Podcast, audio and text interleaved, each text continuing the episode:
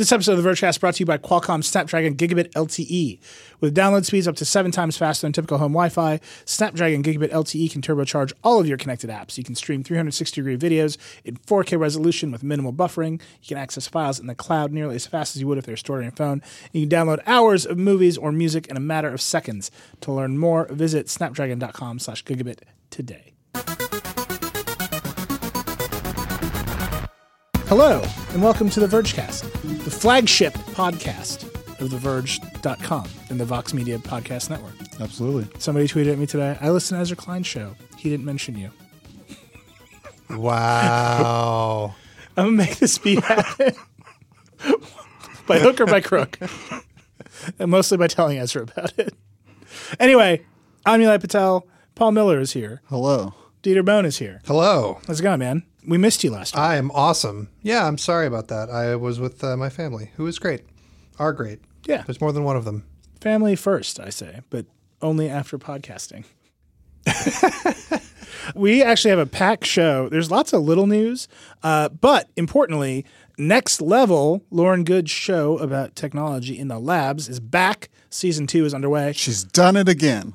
She went and found another level. By gum. Uh, so she's going to join us, uh, and we're going to talk to her about uh, the episode she just did, which is about uh, people making memories in VR headsets. So, like parents capturing their babies in volumetric VR so they can go look at the kids again. USC Shoah Foundation is capturing Holocaust survivors and, and, holograms so people can actually interact with them as other re- crazy stuff. So Lauren's going to join us later, uh, and that's going to be really fun.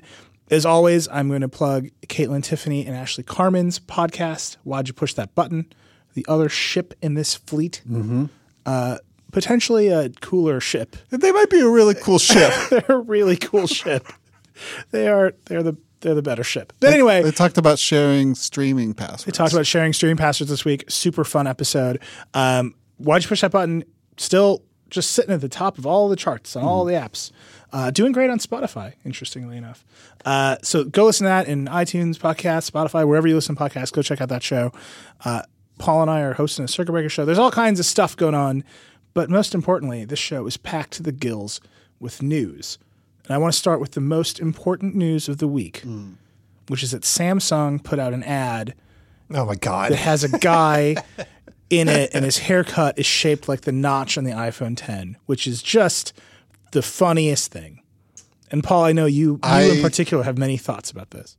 I will. It's very admit, subtle for Samsung. It right? is very like, subtle. They, they they did the the commercial with uh, I believe there's a thing called Love. I forget the name of that band already because it doesn't the matter. Darkness. That was their one hit. That was the darkness. They they had two they did, hits. They did ads with the darkness. The darkness definitely had two hits. What was your other hit? I can't. okay, well, first thing I should say, I did not scroll down Tom Warren's excellent post. Yeah. And see this screenshot of the notch haircut. The notch haircut is real. Hilarious and yeah. amazing. It's make okay. I loved this ad. Just tell tell people what the ad is. Okay, there's a guy, and he 2007 gets the first iPhone, and he's like, "Hey, guess what I got?" He like picks up the phone. Yeah. Guess what I got? Then he runs out of storage. Mm-hmm. You know. Then he gets like the next iPhone, and it falls in the water. And meanwhile, his girlfriend is having a, a, a, great time with her Samsung products. Yeah, big screens. Yeah, when her phone falls, she she she gets his information using a stylus. It, I will say, at no point during this ad does TouchWiz, TouchWiz make any sounds, right. which is yeah. horrible. Uh, mm-hmm. Nor is it sh- is she shown operating TouchWiz. Just the, putting that in there a, a, the real culmination is her phone's charging on some wireless dock, and he's got dongles. And he's got so many dongles, fifty dongles. Yeah, yeah. But uh, here's what what I loved about this ad. If you think about the traditional template for a commercial, it's like you without this product, not cool. Yeah. You with this product, all, all the people of the opposite or same gender come flocking. Yeah. You are sexually attractive and better because of this product. What the story here tells is that he meets someone with a different a phone of a different operating system and they love each other. they take care of each other. They look out for each other. Yeah, there's a, there's a decade of a, a, beautiful relationship built with two people with phones. different platforms. Yeah. She never says, "Why are you on the green bubbles?" Or he never Well, says that to yeah, her, presumably. Yeah. He accepts her for the green bubbles that she, and she accepts him for all his dongles. It's perfect. And so I, I just like that, like you know, they make some like all sorts of great digs at Apple for Yeah. for various things, and obviously you could criticize Samsung for a lot of things, but they don't hinge the relationship's success on which phone he chooses. I just thought that was a great, great. It's good. commercial. I think it's a hilarious commercial because the iPhone 10 is going to like blow Samsung out of the water. Pro- well, yeah. Yeah. It's like a week later, right? Like last week was the big iPhone. We have it, reviews. It's a week later, and it's people are loving the thing. And emoji Except karaoke when they was try a and phenomenon. type the letter I. Yeah, we should. So we should talk about that. The, I think that we should. We should, a lot of phone news happened this week. I know uh, there's a lot of phone news every week, but the two phones we have been talking about the most recently: Pixel XL2, uh, iPhone 10. iPhone 10 appears to be off to a strong start. You can actually get it in not a great time frame, but it's like three weeks now. It's not. People thought it, you would just not be able to get one. Mm-hmm. You can get one. It's about three weeks from the Apple Store, but hilariously, Apple has like a machine learning problem that seems to be the the undercurrent here, where when you type the letter I, the autocorrect replaces it with like a question mark box and the letter A, and so Yeah, just just the Unicode glyph for like I don't know what this is. yeah. I, I, I can't render this text. And some people are just rolling with it. So you like look at Twitter, I get text, and it's just like, fine, this is the letter I now. We're changing the language. Let's just move on. Um, some people you can change. You can like set up a text replacer. I turned off autocorrect on my phone, which is a way you can fix it. Uh, not recommended strategy because I am bad at typing. I realized without autocorrect. So I'm just I'm just sending crazy misspelled text messages all the time. I think there's So something. I don't have a 10 yet. It's is this happening to everybody? It's, it's iOS 11. Yep. So it's like a bu- it's like a bug that spreads. It's really weird.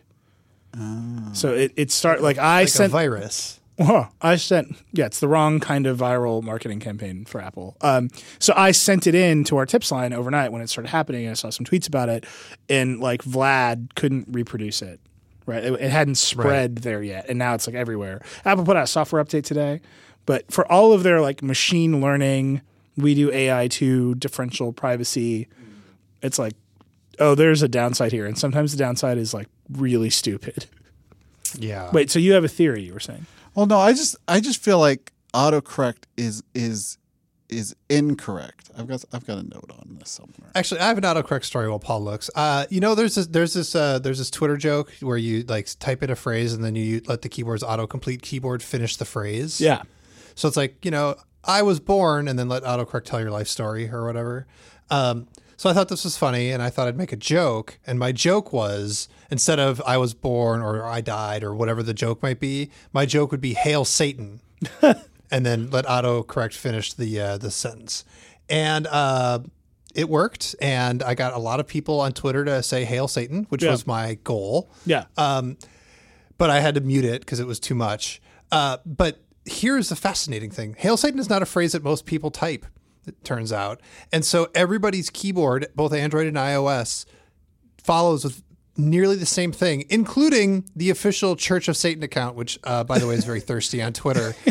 and the phrase that follows Hail Satan on everybody's phone is basically Hail Satan was a good night. Sure. yeah. Sure. I get it. I don't know what that means. Uh, yeah, you know, once most of the people who say that. So it's probably- definitely it's def- definitely basing it on just the previous word, not the previous two words. No, it, it depends on the platform and the, the keyboard that you're using, but it can base it on more than just the previous word. Google's very good at it. SwiftKey actually did this before anybody, uh, and now everybody kind of bases it on more than just the previous word. Okay, this this, this is my autocomplete thing. The keyboard should autocomplete based on words in your current document. So this happens to me a lot. If I'm writing about somebody, like some proper noun, um, or or uh, like at church, I write Bible words. Yeah.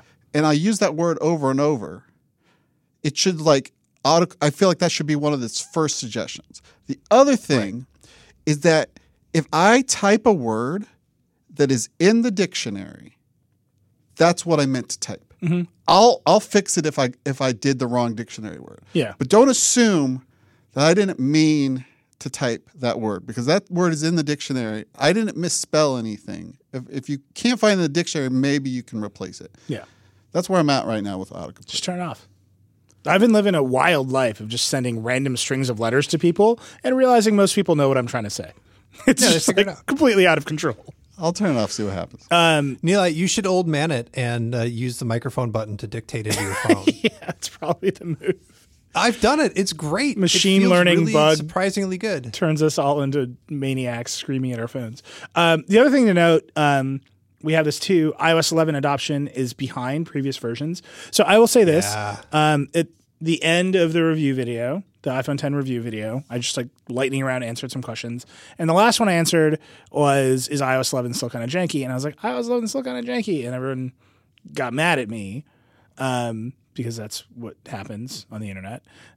But iOS 11 is definitely pretty janky, and I think people are holding back from upgrading because they've heard There's- so much about it. There's this meme out there like, well, I, I I just updated and now I guess I have to get a new phone. Thanks, Apple. You make the it make it slow, so we have to get a new phone. I don't feel that with a typical Apple update, but a lot of people seem to feel like So I asked the case. actually during the review. I didn't. I couldn't figure out where to slot this into the review. Um, but you know, Apple's very proud of the 10. The 10 is screaming fast. It's basically the same internals as the 8, but it feels a thousand. I don't know if it's the gestures. I don't know if it's the app switcher. What it is. It feels way faster than the 8 to me. Really? Yeah, it's like wild. Like switching. I think That's it's remarkable. It's mostly like app switching is so so fast on it. Like you just swipe along the bottom, and then the previous apps just like are there and ready to go. So like, there's Yeah. just a perception of speed. There is. This is a complete tangent from even this other tangent, but so it goes. It's the Vergecast. Um, the ordering of apps when you switch is enough to break your brain. So What? so like say you're I don't know you're in the Twitter app and you slide left to right along the bottom to go back to Gmail. Uh-huh. At some point, Gmail becomes the first app, so then you can't swipe right to left to go back to Twitter. But if you did it right away, Yeah, if you did it right away, but if If you did it right away, it's there. But as soon as you switch, then it goes it goes into the previous slot in the most recently right, used list. and if you yeah. yeah, so like It's almost like if you have a bunch of cards on a phone, you want to order them spatially and then be able it's to exactly. WebOS, but WebOS kept the, it locked the spatial relationships of the apps. Yeah. iOS does not lock And it this- grouped them. yeah, it's, it's not doing any of that. So like it's just Yeah. if you if you start to think about the apps that way and you're like switching around and trying to swipe on the bottom, you're not in any order. You're in some order that at some point can be reset to another order. Anyway, my point of all of this circling all the way back around is app switching is great because the phone feels really fast, and Apple's justifiably proud of their massive performance lead. Mm-hmm. And I was like, if you have such a performance lead, you have all of this headroom, and you know you're not using all of it now, because your operating system or apps run on phones from two years ago, why is it that people always complain that their phones get slow with a new upgrade? Because the iPhone 7 still potentially has tons of headroom. The iPhone 6S still has tons of headroom. Right? People most people are not playing tons of games on these phones. Then you can and the App Store will send you the right binary for your phone anyway. So what is the what is the point of all this headroom if every two years people think their phones slow down? Like and they're like, yeah, it's just a conspiracy theory. We can't prove it. You know, we can't prove that it's not true because people are just going to believe what they want to believe. Um, and they said that the only time this has ever really been a problem is the iPhone 4. So they hmm. they did whatever update for the iPhone 4, and then the next version of iOS came out, and 4s got really really slow, and they spent a ton of time fixing it to make the 4 fast again. But I think that question of Apple's got all this headroom. There's no way that a two year old phone should feel slow if every single year they're like, this is the fastest phone ever made. You should get more than two years of use out of it. And like, I'm with you. Like, I rarely feel like a new iOS update makes my thing slow, but it's such a meme. yeah, people feel it for some reason. There's some, there's They something should there just- that I think is interesting. The- I do know my phone slows the hell down when I uh, haven't updated apps in a while. I'm like, oh yeah, sure, update all. Oh, and then I just have to walk away from the phone for half an hour. They have a bunch of animations in iOS that are almost a second. They should just half them. I, this is why I think Let's- my Pixel feels really fast. Yeah, you can turn. In, in fact, Neil, on your Pixel, you can go. You can turn on developer options and just turn off the animations. Oh you my can just like you can gosh. you can adjust the speed of the animations and basically make them make them go away. What a Just dream. swipe around this phone, and this is a Pixel XL2 I'm handing Paul. Like, it's a rocket ship because nothing animates or anything's hardly animate at all. and it's just like you're just banging it out of things. I showed somebody my Pixel One, and they're like, "This phone's so fast." I was like, "It's way behind the curve now, but it still feels really fast." Yeah. Animations. Anyway, speaking of the Pixel, um, Yeah. All right, here's the thing that happened. I, I think Dieter, you don't have this update, but I have this update. Google put out the screen saturation upgrade. I'm going to spend the rest of the Vergecast tapping the update button, by the way. This is so frustrating. So the way this update works, I think Google is very unhappy about having to do this. Um, Yeah. So the the Pixel XL2 when it launched, as everybody knows, had like many many questions about the screen that started with these colors look kind of muted. To is the screen burning in? To are the whites grainy? The ship blue is shifting everywhere.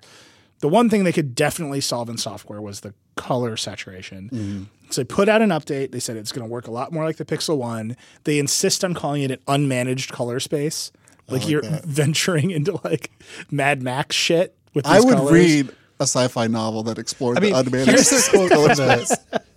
Here's the quote from Mario Quir- Quir- Quiraz. I'm sorry, I can't pronounce your name. Um, from the update that they said, this is what our update's going to do. The saturated mode puts a display into an unmanaged configuration, similar to how the Pixel 1 operates. The colors will be more saturated and vibrant, but less accurate, similar to how most other smartphones display vibrant colors. We give consumers the option. Yeah, you know you should To pick choose color saturated saturation. mode. It looks so much better. This is like a parent whose kid just loves ketchup sandwiches. you idiot! I will, I will prepare you a ketchup sandwich because I do not want you to starve to death, but you're so stupid. Did you eat ketchup sandwiches as a child? No, I, You hate them. I was a good kid. Now I have to try one. Who knows what I've been missing out on? Like most Yeah. other smartphones, I love a good ketchup sandwich. Uh, so I switched mine. James Bareham switched his. We're both like running No, around. J- James Bareham switched his. He was a huge proponent. He loved it. Yeah, the original. but he switched it. Now he's all happy. I think it looks way better. Uh, I think, I think if they, Google's not giving it to me out of spite. I think they're if they had me. shipped this by default, all of this other stuff would have would have gone away. it would have gone away because he wouldn't have had people would have still talked about blue shift it's still super annoying this screen is tall enough that i can see it from the top to the bottom just when i hold it if i don't line it up exactly right so like if i load up a white You can see what to, from the top. To the blue shift so if blue you just hold the phone Oh, hold it in your hand. I hand see what you're saying. um, and if you don't if you don't line it up right you can just see the blue shift from the top of the screen to the bottom of the screen when you're just looking at it you don't have to like go look for it Yeah. um, so that people would have talked about that, I'm sure. The whites are still grainy, like you can see grain on the screen. Um, but if the colors had been bright, I think a lot of people would have forgiven the other stuff, where it would have been a smaller tech nerd thing. But you line up all the things, including the, hey, this display looks dull. Hey, the thing. Anyway, it's out. I love it. If you have a Pixel XL2, you should just put it in that unmanaged. Live that life. Live that unmanaged. they got to deliver it to me first, and I, I'm not. Maybe if I switch, maybe if I switch my carrier to Project Fi, that'll jump me to the front of the line. I, I, I know I can manually install it, but I, um, I have not done that. So, Dieter, you and Vlad had a fight on the website about how big of a problem the screen really is.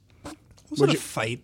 It was a it was a good natured Sure. debate. It was a tiff. Yeah, we brought back uh, we brought back uh, ping counterping. So, uh, by the way, I can get into why we call it ping counterping. We had a very long argument about brand that branding at the foundation of the Verge. So, I'm this is my phone. I bought this phone. I actually bought the other phone too, uh, the the two. Been using it. Saw the stuff about the screen. I was very worried about the burn-in possibility. Google says it's not a problem. Sure, I trust Google. Uh, the image retention is very difficult to see uh, for me. You can see it. I'm, I'm trusting it's not going to get worse over time. Uh, and when you look at that, and it's like, oh, well, that's bad. Uh, phone that expensive shouldn't do that. That's true. On the other hand, I just want a big dumb screen. I, the, the screen on the two is too small. And I don't want a Galaxy S8 because I hate TouchWiz or, sorry, the Samsung Experience, which is what it's called now. I'm waiting for my iPhone 10 to arrive, but I tend to prefer Android over iOS because uh, Android doesn't have ridiculously stupid notifications uh, Yeah. like iOS does. And so I, I look at the spectrum of phones out there, and the Pixel 2 XL is the one. It has the best camera, it has a big dumb screen, it has good software, uh, it has very good battery life, it, it has all the things except a headphone jack. And that's why my SIM card is going back in my Pixel 1. Yeah. Your SIM card, dude, just stop it. You need to, I need you need to stop talking about how you're going to use a Pixel. You just do. Like I used one for Unless- like two weeks. you- it was like great. and what and wh- what are you doing now? It's in this iPhone 10, which is a lovely object that I enjoy holding. Because of iMessage. You are never leaving iMessage. it's really hard. just admit it. you know, the worst part is that the phone automatically re-enrolled me, and so now I have to like do it again. I have to Yeah. like get out of it again. I'm gonna do it though. If you, see, it's weird that it auto re-enrolled you because iPhones used to do that to me, but they seem to have stopped. There might be a special Dieter flag that says "Don't auto re-enroll Dieter" because he'll bitch about it on Twitter. Yeah, probably. Oh, iMessage. Yeah. All right, I'm going to read an ad. There's still, like I said, lots of little news, but all of it important in its special way. Um, I'm going to read an ad. We're going to talk to Lauren, uh, and then we're going to come back with more of this, the Vergecast. This episode of the Vergecast brought to you by Parachute. Parachute products are all designed at headquarters in Venice Beach. Their sheets have a modern, clean design that works with any style of home. The natural colors and minimalist styles are gender neutral. Parachute incorporates thoughtful design details like back envelope closure on their pillowcases and soft rubber buttons on the bottoms of their duvet covers. Easy to mix and match between all of their colors and fabrics. So, Visit parachutehome.com slash verge for free shipping and returns on your own set of sheets. Plus, Parachute offers a 60-night trial, so if you don't love it, just send it back, no questions asked. That is parachutehome.com slash verge for free shipping and returns. Lauren Goode, Nilay Patel. how you doing? Your next level is back. You're back on the Vergecast to talk about it. This is so exciting. I'm coming to you from another dimension right now, and it is my hologram speaking. That's how you know Next Level Season 2 has begun. Yeah, the, the the theme of this episode is Lauren takes slightly different forms in every episode. no, you actually do have a theme. We'll talk about that. So next level is back. We, um, if you've been listening to Vergecast, you know uh, next level was Lauren Goode's show where she looks at the tech that's in the labs, not the stuff we can buy. Uh, we had Lauren on every episode of that show uh, every week that uh, that first season was on to talk about it. We're going to do the same thing, obviously, this season. But this season, you have a theme. You're you're you're trying to you're trying to focus in on one part of the puzzle here. So what, what what's going on with that? Yeah, when we were talking to different companies and research institutions about the things that we were interested in looking at this season, we started to realize in some of our early production meetings that we were stringing this theme together, and a lot of it had to do with just the human impact and the human element of things. And granted, tech impacts all of us in some way. So you could argue that all of tech or almost all of tech has an impact on the human experience or alters the human experience in some way. But this felt very strongly like the theme that was emerging this season. Uh, and I felt like there was no better way to kick it off than to talk about people turning their loved ones into holograms because that's what that's what we do. You know what I always now, think about? apparently. Well, I want to talk about the episode because the episode is super fascinating and I think equal parts like heartwarming and then extremely creepy. But it occurs to me as I was watching it, so much of what I rely on technology to do for me is to have a better memory than I do. Like I have a crap memory. It takes me so long to remember like a face and a name. I forget what I ate for breakfast. This like I'm just a, a terrible memory. The only thing my memory is good for is remembering specs of phones from like 20 years ago. um, and that's great. It served me well in, in this career as like a social human being. I'm like, who are you? Have we met? Um, but your this first episode is all about not just like augmenting your memory or assisting your memory, but creating like an entirely new kind of memory with VR. And it seems I'm just so curious about that. Like, tell them what the episode's about, but then I, I want to talk about that sort of like new kind of memory because it was such a theme eh, with the people that you talk to. Uh, well, first of all, I may I recommend that you lay off the scissor vodka because that may help with your retention of information. It's already gone, right? Like now I might as well just have some fun. no, it's true. You kind of get to. I mean, I've I've been there. You get to an age where you start to think like, oh, am I just am I getting a little bit older, or is there too much information in my brain and I Yeah. just can't possibly remember it all, or have I been drinking scissor vodka? but uh, but yeah. So um so the episode is about a couple of different studios, um, and they both happen to be in the Los Angeles area, where people have been using. Um, holographic video to create these little time capsules of people and they really the episode really runs the gamut I mean, we started at a studio that's been making like doing this side project where they've been using the technology they have at their disposal to make these holographic videos of people's kids like think think like LA moms bringing in their kids and instead of getting baby photos made they're getting holograms made. Uh, and then we kind of ended up in doing our research at the total other end of the spectrum where we ended up at USC's Shoah Foundation. Uh, Shoah Foundation, uh, fun fact, was founded by Steven Spielberg in 1994. And the foundation has been devoting itself for the past 20, 23 years to capturing testimonies of people who survived genocides. So they're all about researching genocide, which is just one of the, you know, the deepest, darkest topics you can Yeah. sort of dive into. And um, I was able to talk to a Holocaust survivor survivor as a hologram. Uh, it was the combination of they had captured him in holographic video, but they also had developed their own natural language processing system where when I was speaking with him, I could ask him questions as though he was right there and he would answer in this very sort of natural way because they at some point had spent a week asking him 1500 questions and getting those answers in the database and getting his likeness and his being in their database and created this thing.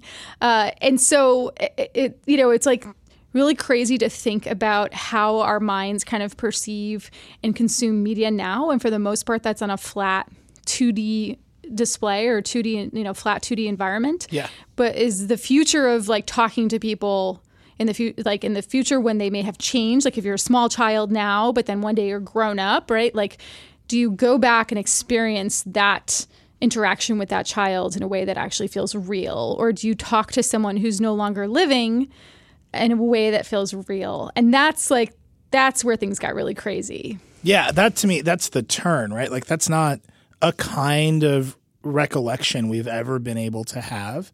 And so that it's funny, you, you really did run the gamut of things you'd want to experience, right? Like I'd like to play with my kid again versus this is an indelible, important part of human history that we need to talk about and like hear firsthand accounts of. But let's start with the kids because that is where your episode started. Um, so they sat down in a room. It looked like kind of the Matrix bullet time. How like how do they capture that? Yeah. uh, it's funny that you say Matrix because this particular company, they used to be at a sound stage in Culver City where scenes from the Matrix had been filmed. go. Uh, so yeah, I, I feel like I, if I can just work the Matrix into every episode in some way, that would be we've succeeded. Um, well, if you don't mind, I would love to just back up a little bit and Yeah. talk a little bit about how I found this story um, because this company, which is called 8i, they I had done a report on them in January or February of this year. So I had spent a day down at the company in Culver City at the time and just learned how they were making volumetric video. And for the most part, they're doing a lot of uh, content around cute pets and celebrities and NBA stars. And think of it, a lot of it is like marketing, right? Like I'm going to insert this hologram of Jon Hamm into an app uh, right around the time that his movie is coming out at Sundance. Wait, can you quickly explain So- what volumetric video is? Sure, yeah. So there's been a lot of talk about 360 video um, or spherical video, and it's being used in VR. Um, think about when you're wearing a VR headset and you're looking at an environment around you. You're looking around and you're seeing like you know a new wall or a different floor, or you're in like a video game environment, right? Like you're experiencing 360 video, but you're looking at the things around you. With these kinds of uh, video assets, the cameras are all pointed inward. So they, instead of capturing things, they may also create a VR environment for you to experience it in. But for the most part, the cameras, you know, think of like 50 cameras being pointed at you from all angles and capturing you or, or an object or an animal or whoever it is um, in your full volume so that when they place that video asset into a virtual environment you're able to go up to it and walk around it and peer into its eyes or look at the underside of it and just see the volume of it in a way that you wouldn't be able to see normally And this is like a that big deal sense? for VR. Yeah, absolutely. So the, the, the this is like the next step for VR, right? You've you think if you think about the classic 360 video camera, we've covered a ton of them on the Verge now. Um, Mm-hmm. It's like a lens, and you like stick it and like captures the world around it. But the next step is to put things in the world so that when you're wearing the headset, you can like walk around the world and look at stuff, right? Exactly. Yeah. So that when you experience objects in that world, the objects feel real and volume. I mean, we have volume as beings, or objects have volume. So it's kind of creating that in a digital environment, and um, and it's still very expensive and it's highly technical. So there are, of course, barriers to making it. But this company has been doing it. And when I first visited them uh, on a reporting trip earlier this year, someone who worked there just said very like offhanded to me, you know, like there's this woman who came in early on to do kind of like a like a spec test for us, you know, like we needed a baby and a mom together and we were going to just test them out and see how they looked in volumetric video and her experience was so the mom's experience was so emotional that she kept coming back she wow. ended up coming back. I think she's been back four or five times now, um, and she's she's come back every six months or so to get updates of her child. Uh, first, her first child Reese, and then her now her second child Wilder. Um, in like ma- have them made into holographic format so that she can either on her phone or in a VR headset kind of go back and visit them from when they were tiny little babies. Um, wow. And they're still pretty small. I mean, I think Wilder's one year and the little girl is now uh, nearly three. But uh, I heard this, and then this person said, Yeah, and like some other people in the area, like employees and friends of the company, have also been doing this. And I was like, Hold on a second. Like, hold up the bus. What is happening here? Is this just like some LA thing, or is this is this like really happening? And uh, and so just due to timing, and uh, you know, we we get. Caught up in so many stories of The Verge. I didn't have time to come back and revisit the story until now, but we thought this is perfect for next level. We need to really explore what people are doing here. And that's kind of what got the wheels turning. Yeah. So you, they capture the mom and the baby, and then she was wearing what just a regular Vive headset, and she could like go back and look at the baby again. Yeah, because originally when she first started doing this, it was a couple years ago. We, there was no ARKit or ARCore, mm-hmm. right? So you weren't just looking at it on the phone. So she, so they they processed it and rendered it for her, and they put it on a.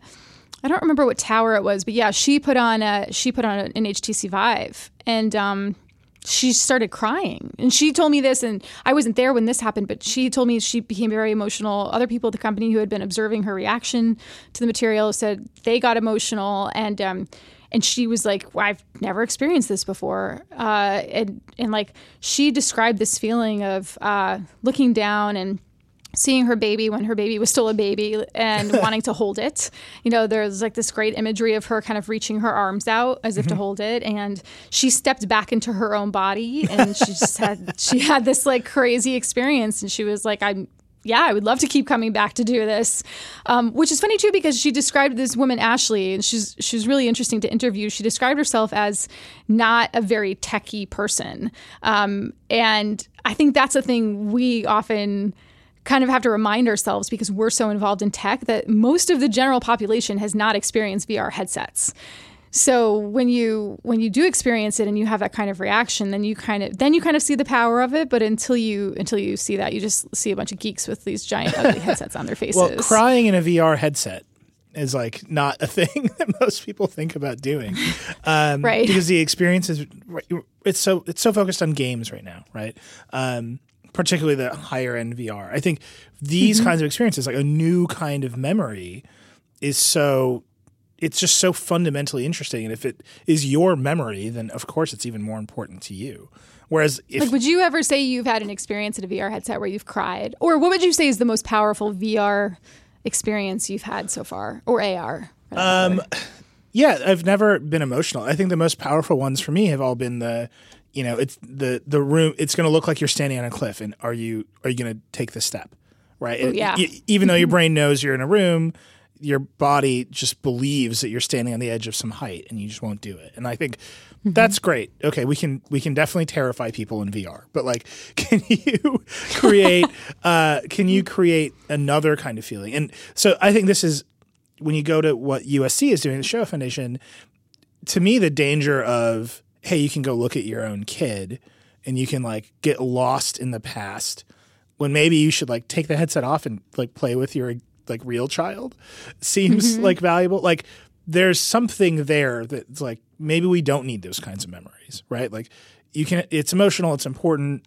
It might sell a bunch of headsets, but like is this more valuable than photos? And I I don't know the answers to those questions. But then you go to what USC is doing and it's obvious that we need at least those kinds of memories because primary source history is so important. So when you were with the 8i people, did you ask them about the value of that memory or did you just take it as part of a piece with sort of what USC is doing? That's a really good question. Because 8i does what 8i does, of course, when you ask executives there, they all say the volumetric video is better because that's what they do. So if you say, well, what's the difference between looking at a photo of your kid on your iPhone versus looking at it uh, in, in a volumetric format? they'll say, well, it just is more real. It's so much more immersive. you can walk up to them, you can walk around them. One woman who I spoke to there, an executive um, who interestingly enough came from Twitter. Um, she she showed uh, an Instagram video she had made of her son uh, when he was little um, in volumetric. Uh, one of them was a hologram. To this day, I'm still not sure which one of her kids was a hologram in this in this Instagram video. But there was one that was like really little and just about a year and like did the you know one year old baby stumbling drunk thing because they can't walk very well. And then there was one that was a little bit older that that was able to stand and walk and and they were juxtaposed with each other and she was like see like this is more interesting in some ways she was saying this i mean i'm paraphrasing but like this is more interesting than just looking at a flat 2d photo. Um, yeah. so i think like the point that they sort of make it's not a very good answer right now but the point is that well it's more emotional. It's just more emotional when you experience it that way versus uh, versus another way. And at some point 8i thinks that we're going to be popping into photo booths or popping into department store studios and making holograms instead of flat photos. That's like their vision which is pretty which is pretty wild to think about. Um, i think in usc's case at the Shoah Foundation it actually does make a little bit more sense that they they would marry this very realistic video with natural language processing because in this case like the testimonial actually makes sense mm-hmm. these people who are genocide survivors especially the holocaust um, as opposed to more recent genocides, you know, they, they won't be around for very long, for much longer. And um, and so we want to be able to interact with them. Like right now, someone like Pinchas Gutter, who was one of the survivors I spoke to, he can go to classrooms. He's still around. Yeah. But at some point he's not. So how do people learn from him then? And I think that's that was very cool to see. So that's actually a question that came up in sort of the comments that I was reading, and I know that you love it when I read your comments and ask you questions from them. But uh, um, were they good? uh, they were great, but the you know I, one of the commenters was saying how f- how long until we do the capture and then an AI is just answering questions directly and you know, it's not a, quite a person anymore. It's like the representation of a person's thoughts and memories, and they're the ones out doing the teaching. And then, like, obviously, how do you control? Like, are they thinking through all of that, or are they just trying to make a more interactive experience? 8i didn't really have a concrete answer when I asked that. I think they're just about still about getting their tech into the market and seeing where holographic assets go from there. I did talk to Stephen Smith, the executive director of the Shoah Foundation, and ask him specifically about that because they're already at that step where they're using NLP. Mm-hmm. And so for me, it's like, okay, well, what happens when you start to add in neural networks, yeah. right? And um, and he said that right now they're making a very clear distinction between what their holograms do and say versus what he calls an android. Yeah. You know, he kept saying, well, you know, there there's an android and then there are these real people and we're just capturing them. And he was very clear to say that whatever Pinchas or the other survivors who've been captured as holograms, whatever they're saying right now, those are words they've actually said. They might respond to you in a natural way and answer your question in a way that feels like they're right there. But th- those are phrases and sentences that those people have said themselves. They're not being manipulated at all. But he said that future is inevitable. Like he was so clear on this is where we're going. Um, and we've already seen stuff with just flat video being manipulated. Yeah. You know, to show something Obama supposedly said when he really didn't.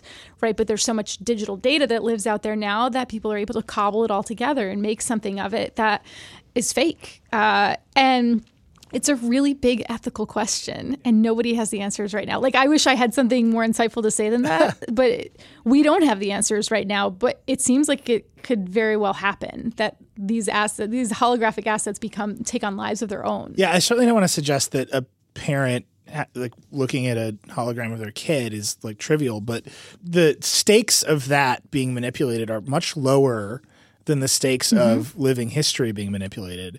And it's all the same tech. So it's one of those situations where if 8i gets really good at it, they have to they're going to have to plan ahead before somebody does something bad, or if you know the Shoah Foundation is saying this future is inevitable. Some they they they're definitely gonna have to think about it first before the bad actors start using the stuff. And I think that problem, as we've seen over and over again in tech, particularly recently, is really hard. And it's just this stuff is so interesting and like you know, as they're saying to you, the the the emotional power of of the technology is so great that of course people are going to want to use it for different kinds of things. Um, and it just seems like Yeah. that is obviously the next set of questions to be answered. Yeah, and not losing sight of the fact too that pretty much every major tech company right now is getting into this space. Apple and Google have their own uh, AR and in Google's case uh, VR platforms.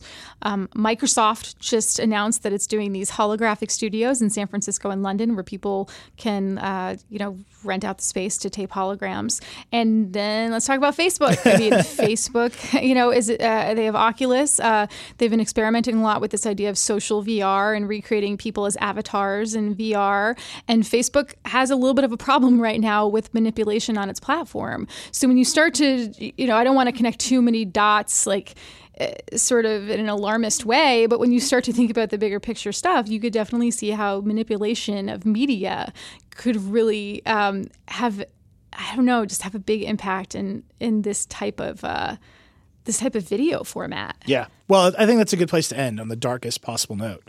Yes, dystopian. Sadly, you and I are out of time this week, but tell the people where they can watch Next Level, where it's coming out, how they can look at it, how they can watch this episode, and a little tease of what your next episode is going to be. Absolutely. You can go to theverge.com. We have a landing page dedicated to all the next level episodes. You can also go to youtube.com slash the verge and you can find next level there. It's on Facebook. Uh, I think it's on Twitter. It's ev- it's just everywhere. what did I say last? I was going to say last season. I think I said it's being beamed directly into your brain. So I'm going to have to come up with some other.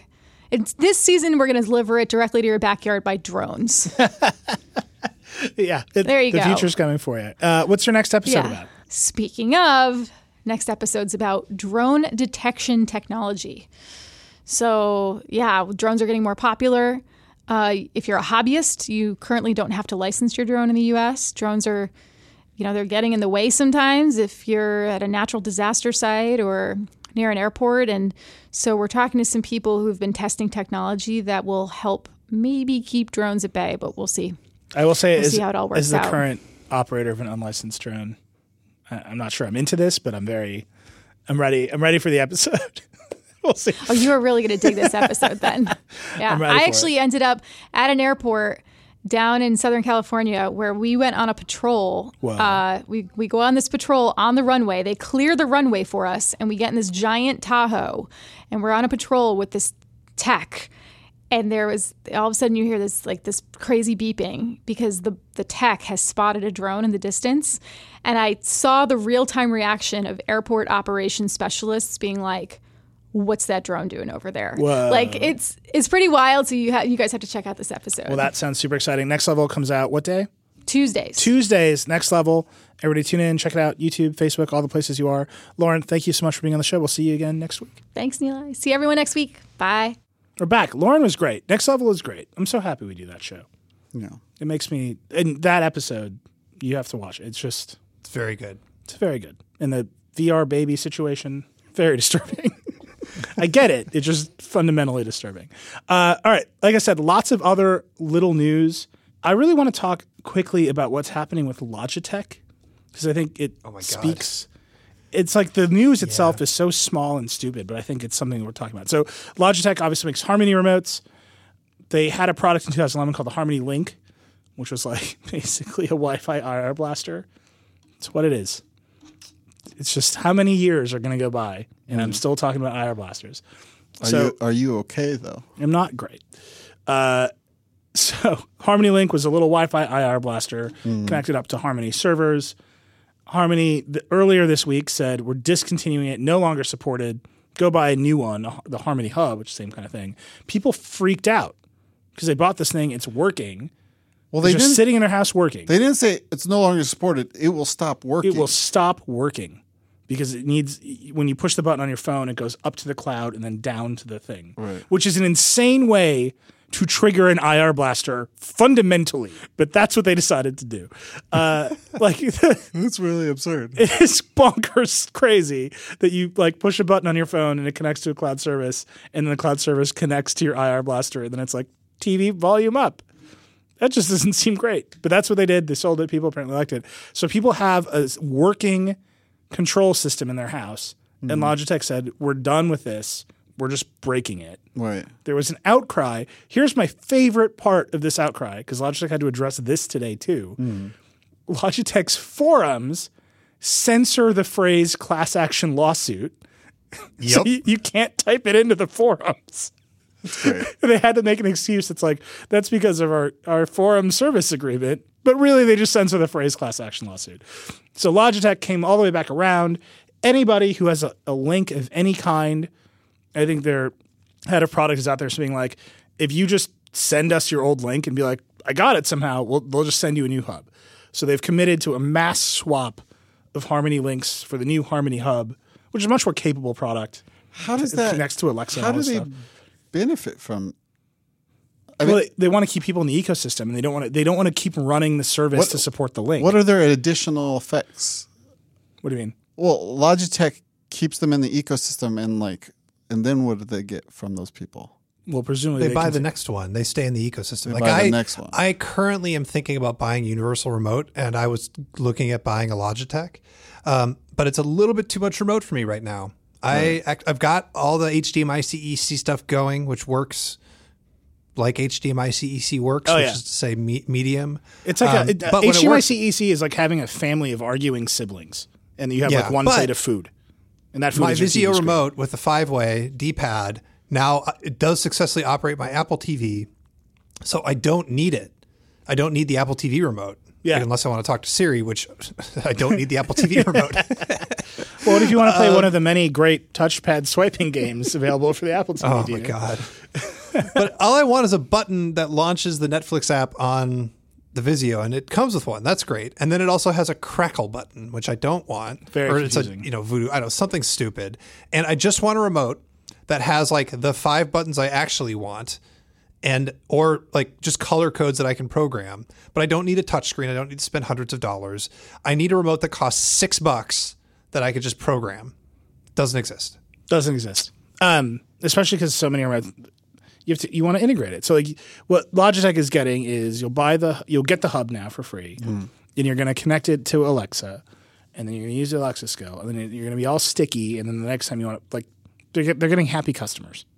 That's what they're Yeah. getting. Then you probably buy more Logitech stuff because now you're happy, and you can type class action lawsuit into the forum now. Right. But the the real issue here, and I, it's come up. I'm just curious what you guys think.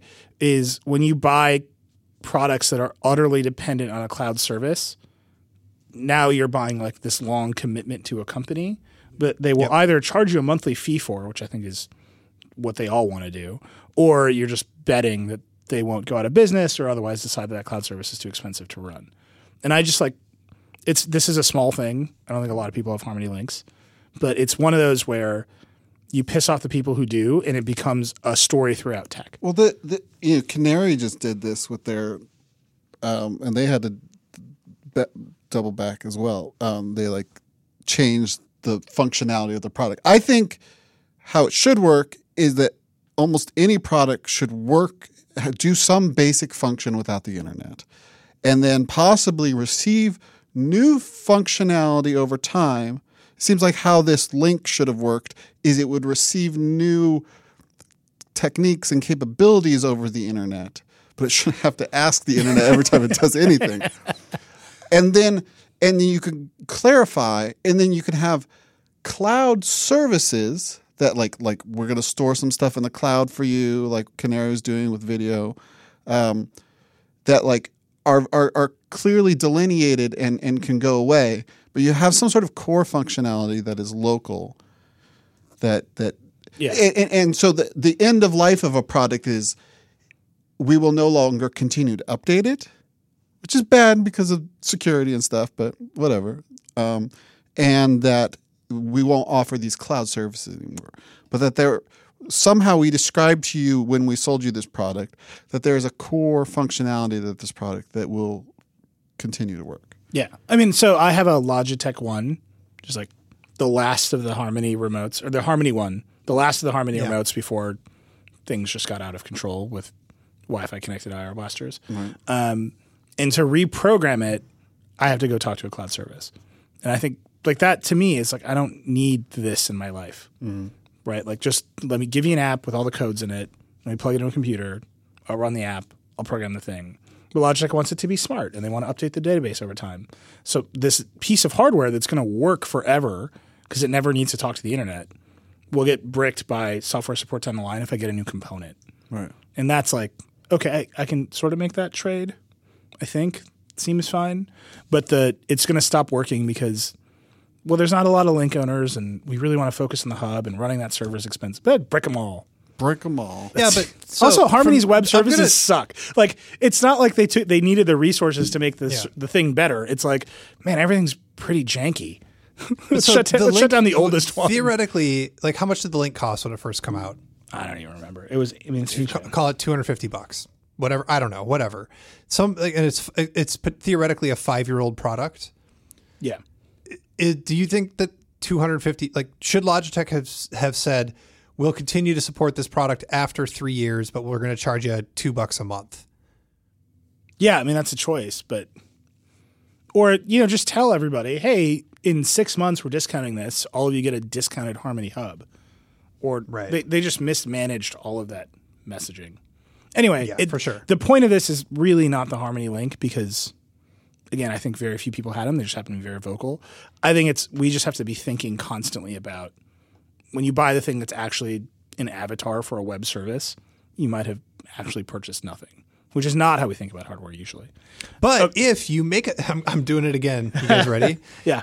if you make the thing open, jailbreakable, unlockable, dev modable from the jump, then when your web service inevitably dies, users that love that product for whatever insane reason can band together, unlock the thing, and do stuff with it. This is exactly what happened with WebOS. like, I'm just saying, you can go to Palm or Palm CE or whatever it is, like WebOS CE, that that whole thing, and you can go and you can install a Twitter app that still works and has been updated for 280 on your touchpad or on your Palm Pre 3. Like, you've got to be a huge, crazy nerd to make a Palm Pre 3 work in this day and age but it is possible because you can get the thing going and you can type in the Konami code and you can go.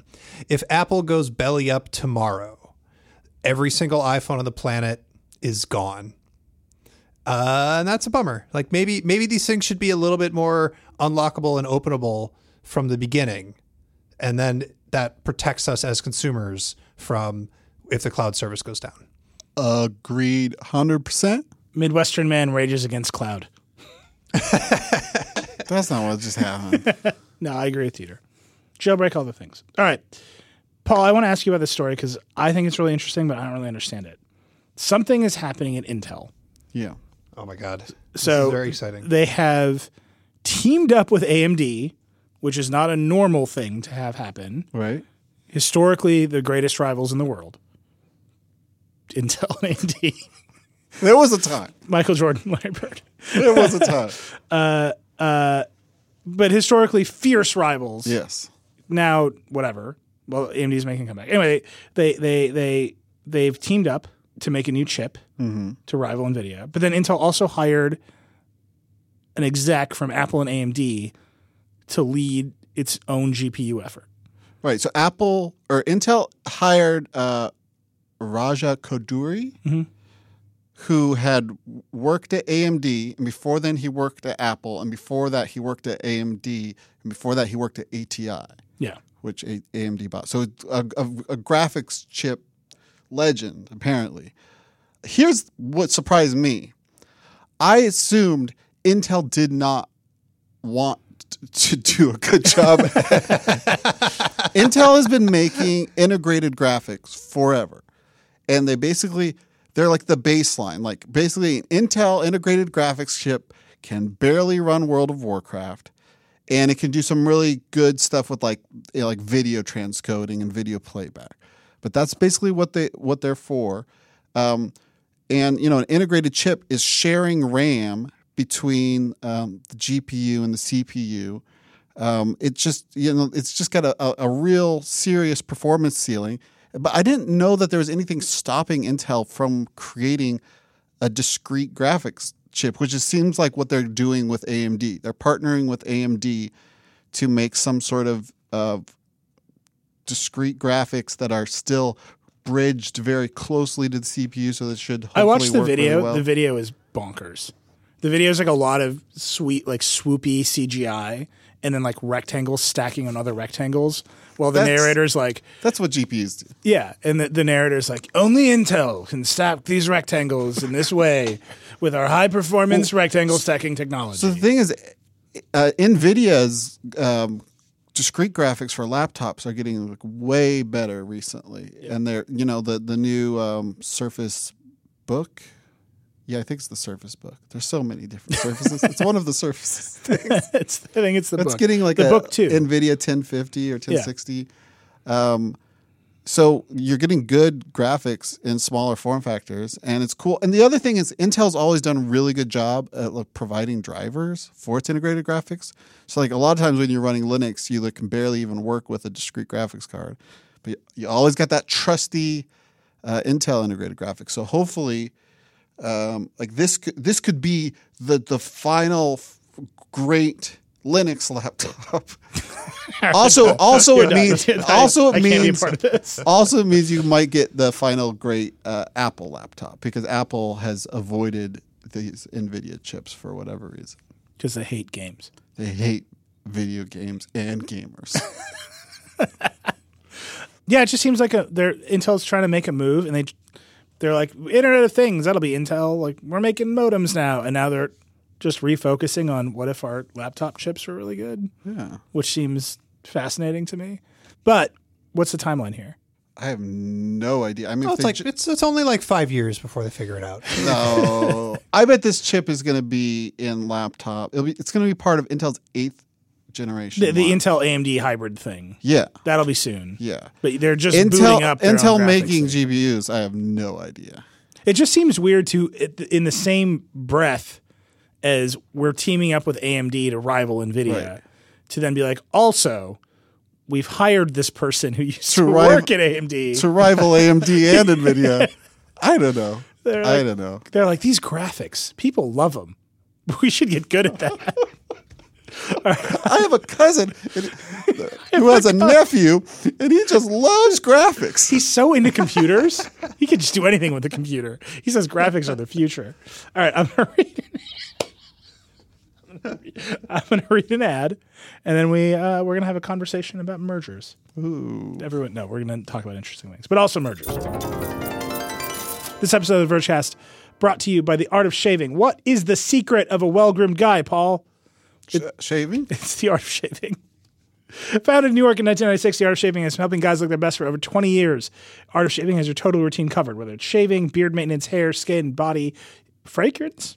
Yeah, you smell good too. The Art of Shaving's award-winning products are formulated with the highest quality botanical ingredients featuring pure essential oils.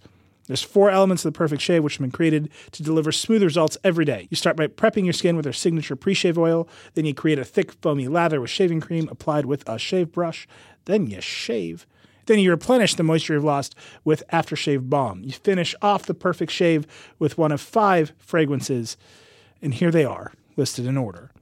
Sandalwood and cypress, oud suede, Every week, I have a bad week, but I know I can look forward to the Vergecast and sit here and listen to the Art of Shaving ad and get to hear Nilay I say oud suede. Oud suede. week. I prefer to say vetiver citron, green lavender, and coriander and cardamom. Each of these colognes has been carefully assembled for a distinctive scent. I did not know you assembled colognes, but you take an oud, you take a suede, you put them together, got oud suede. The Art of Shaving offers a convenient replenishment service that allows you to save on your favorite products while never having to worry about having hair on your face. It, the sentence isn't finished, so I'm just guessing that's what it says. Our listeners likely. will receive 15% off their first order and free shipping by using the promo code VERGE. To get this offer, go online to theartofshaving.com. Use that promo code VERGE to get 15% off your first order and free shipping. So again, visit theartofshaving.com for the special offer. Or if If you want to see a grooming expert, go into one of the many retail locations undoubtedly near you. All right, Paul. Yeah. In the rundown, it is now huge and yellow. Uh huh. It's the text Also- is also it's in- Comic it's in Sans. Comic Sans. It's red text highlighted in yellow. The text is so big it just says Paul Seg, and then I have to scroll to another page for meant. But every week you do a segment, Yeah. which is called It's called one two one, and you spell out one, then it's the number two, and then you could say W O N. Just Ooh. I don't know, or just O N E. Yeah. Your to to your own taste. Um, and it's about how in VR we're making everything again that already exists in real life. and uh, Logitech is coming out with this thing called Logitech Bridge. Right now, they've only seeded it to like 50, or they're going to give it to 50 developers to like try it out. Um, but it uses HTC's uh, Vive uh, tracking disc thing. Their little like, I don't know what you how you even describe it. It's basically it's like a beacon. It's like here I am in 3D space, and then that connects to a whole Logitech keyboard, and then in VR you see a one to one representation of the keyboard in VR, and when you push the keys, the keys go down. But the real crazy thing, and I think they're using the Vive's front facing cameras for that, is they can see your hands as well. So you see your hands floating out in front of the keyboard, and the keyboard is just a 3D model being rendered, but it's in the exact space that your actual keyboard is. It's this this one special Logitech keyboard is. And then you can see yourself type. So now you can type in VR. They did it. They solved it. well, you need it. I, I think you need, especially if these VR things get like higher resolution and you really want to stay in there. If there, if a VR headset was l- both lighter and higher resolution, and you wanted to hang out in there and do work in there, you definitely want to see the keyboard, and this is one way to do it. I mean, I'm just saying Matrix was typing, or Matrix, Neo was typing in the Matrix all the time. Yeah, you got to type You gotta type one to one. one, two, one. But why would it be W O N? I don't know. It's just One, because you've won against the reality of typing. VR keyboards don't break. well, but this is based on a physical keyboard that could break. that's that's the real question. If you break this keyboard in real life, does the VR one break too? Interesting. Hmm. So one way to find out. Getting that headset. Be one of 50 lucky developers. All right. I wasn't lying about merger news. There's two things happening in this world. One, we don't have to dwell on either one of them, but they're important. AT&T is trying to buy Time Warner. We've talked about it a lot.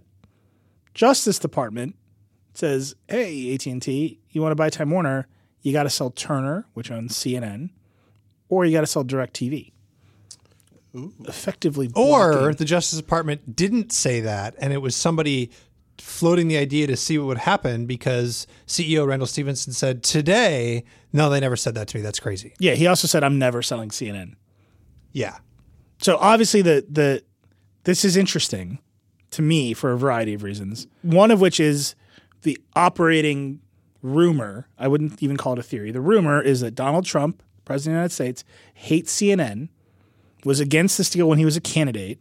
Now he's Hang on. president. Donald Trump hating CNN is not a theory. That is a fact. Okay, it, that's a fact, but you put all the pieces together to make it the rumor. And so he's saying, I I want to punish CNN, and the way I'll do that is I'll force AT and T to sell it if they want to buy Time Warner. I'll block this deal to punish CNN. That's a it's out there. It's definitely out there. It's been reported that way in some publications.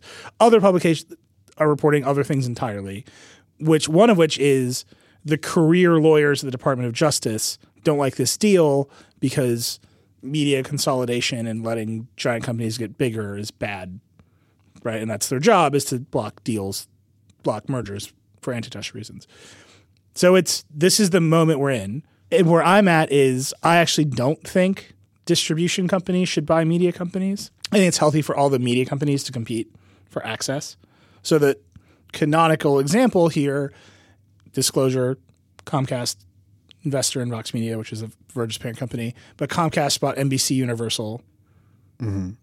NBC Universal is a media company, Comcast is a distribution company. They had to sign an agreement with the Department of Justice, a consent decree saying we, we will never preferentially treat NBC content on our networks for a period of years. For like five years. Wasn't for, there for five years. It's, it's, it's, Yeah. it's expiring. And then it's gonna get good. like- it's crazy. So net neutrality is out the window. They can pr- they can prefer anything.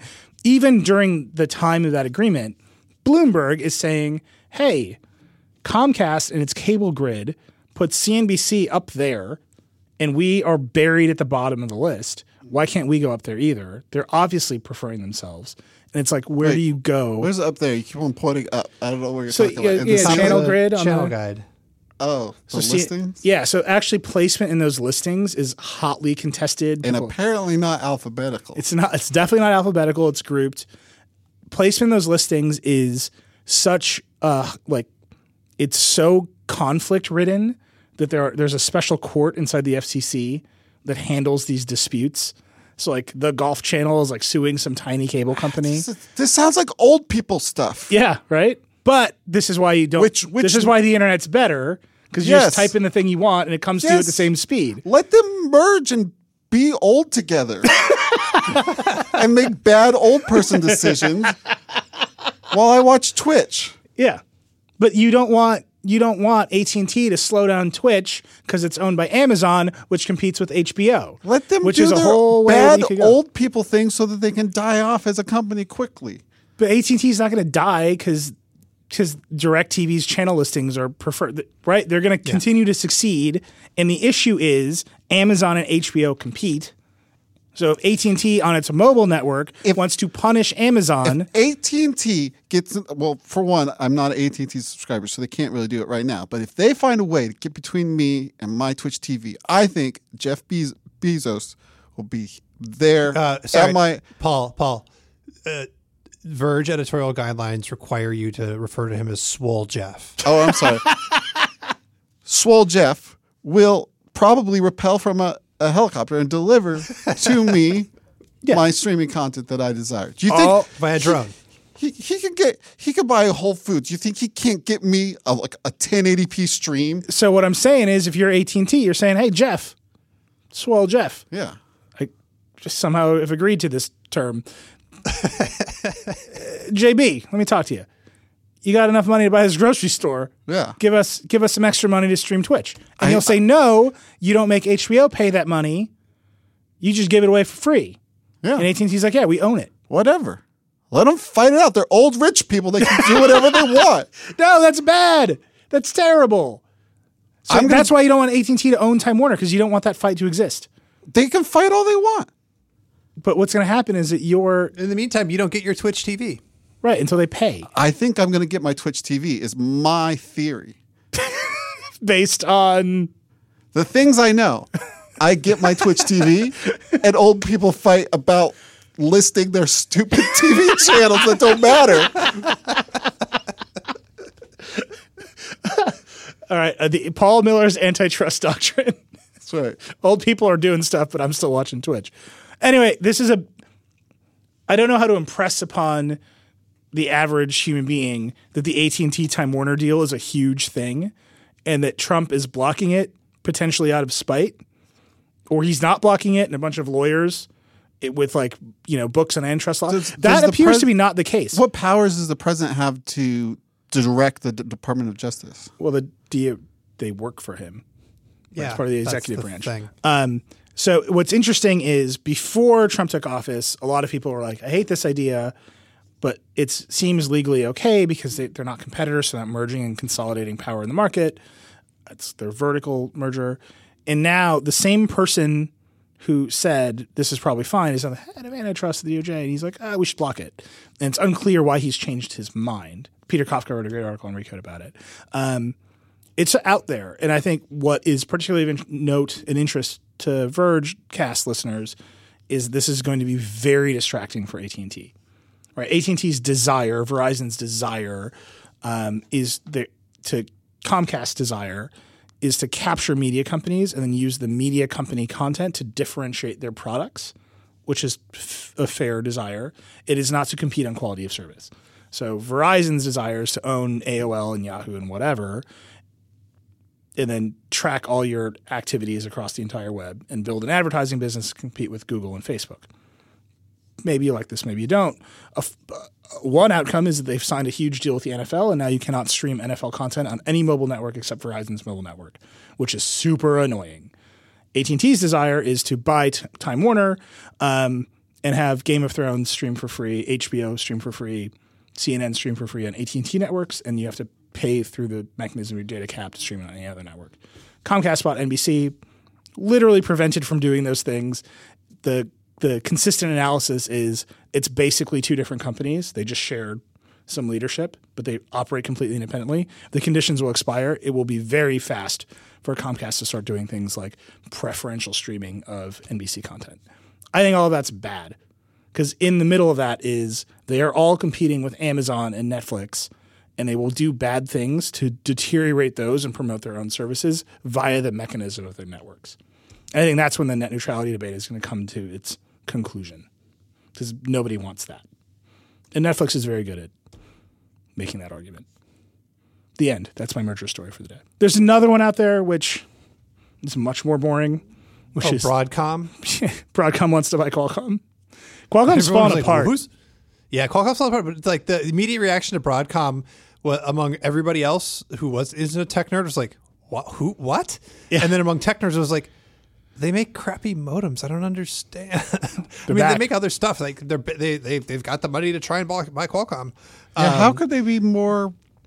They're not. They're a little bit smaller, but they know They are Qualcomm is smaller. failing. The the only Yeah. thing that's super The- the- interesting about this the- yeah. is Qu- Broadcom literally moved its headquarters to the United States, and the next day they're like, "We're buying Qualcomm." Oh wow. Like they moved in, they opened their doors, like Qualcomm. Maybe come they, on over. Maybe they can call the new company ComCom. All I want is That's I the end of the forget made this Vergecast, joke. everybody. We're done. Somebody on somebody made the joke that all all we want from Broadcom and Qualcomm is to agree on how many M's belong in the word "com" because they, they each have a different answer to that question, and it's very annoying. I always type them both with two. oh, that's the worst. All right, that's it. Like I said, a lot of little news this week, but all Yeah. pointing at big things. What about the Xbox? I answer, oh, Xbox One, Xbox One, it Xbox One. Xbox One, Xbox One. The most recursive name in history. It came out.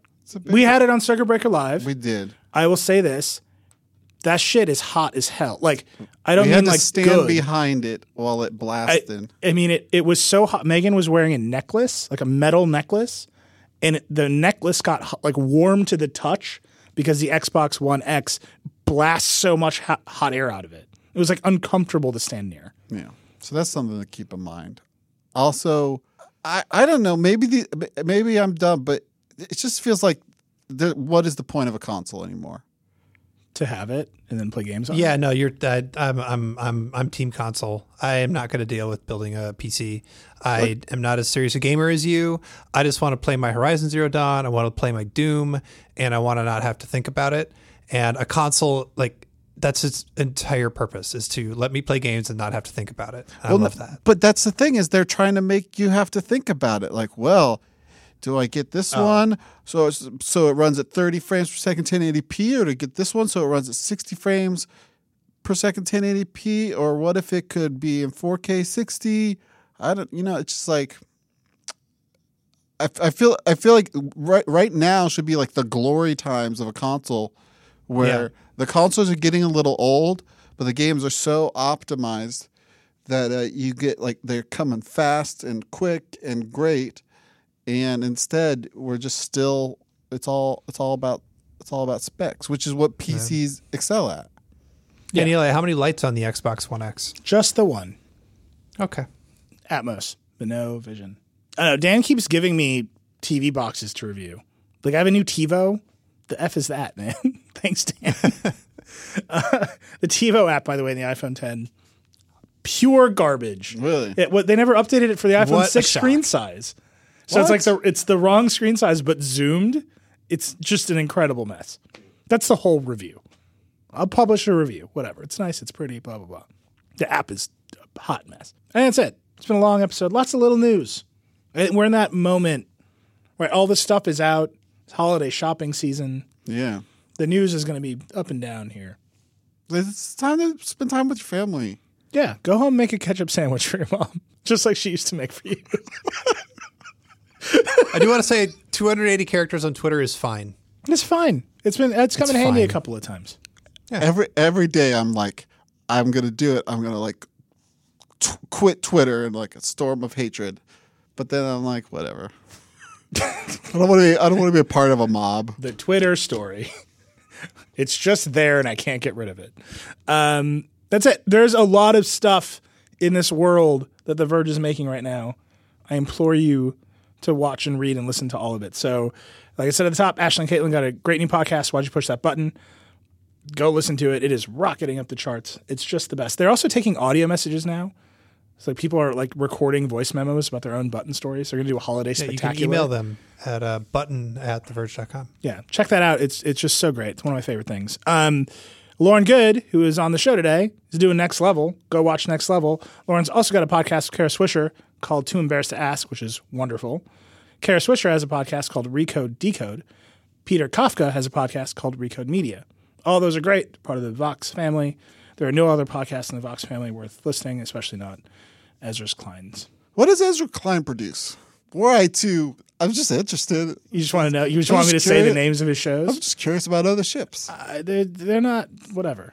They're fine.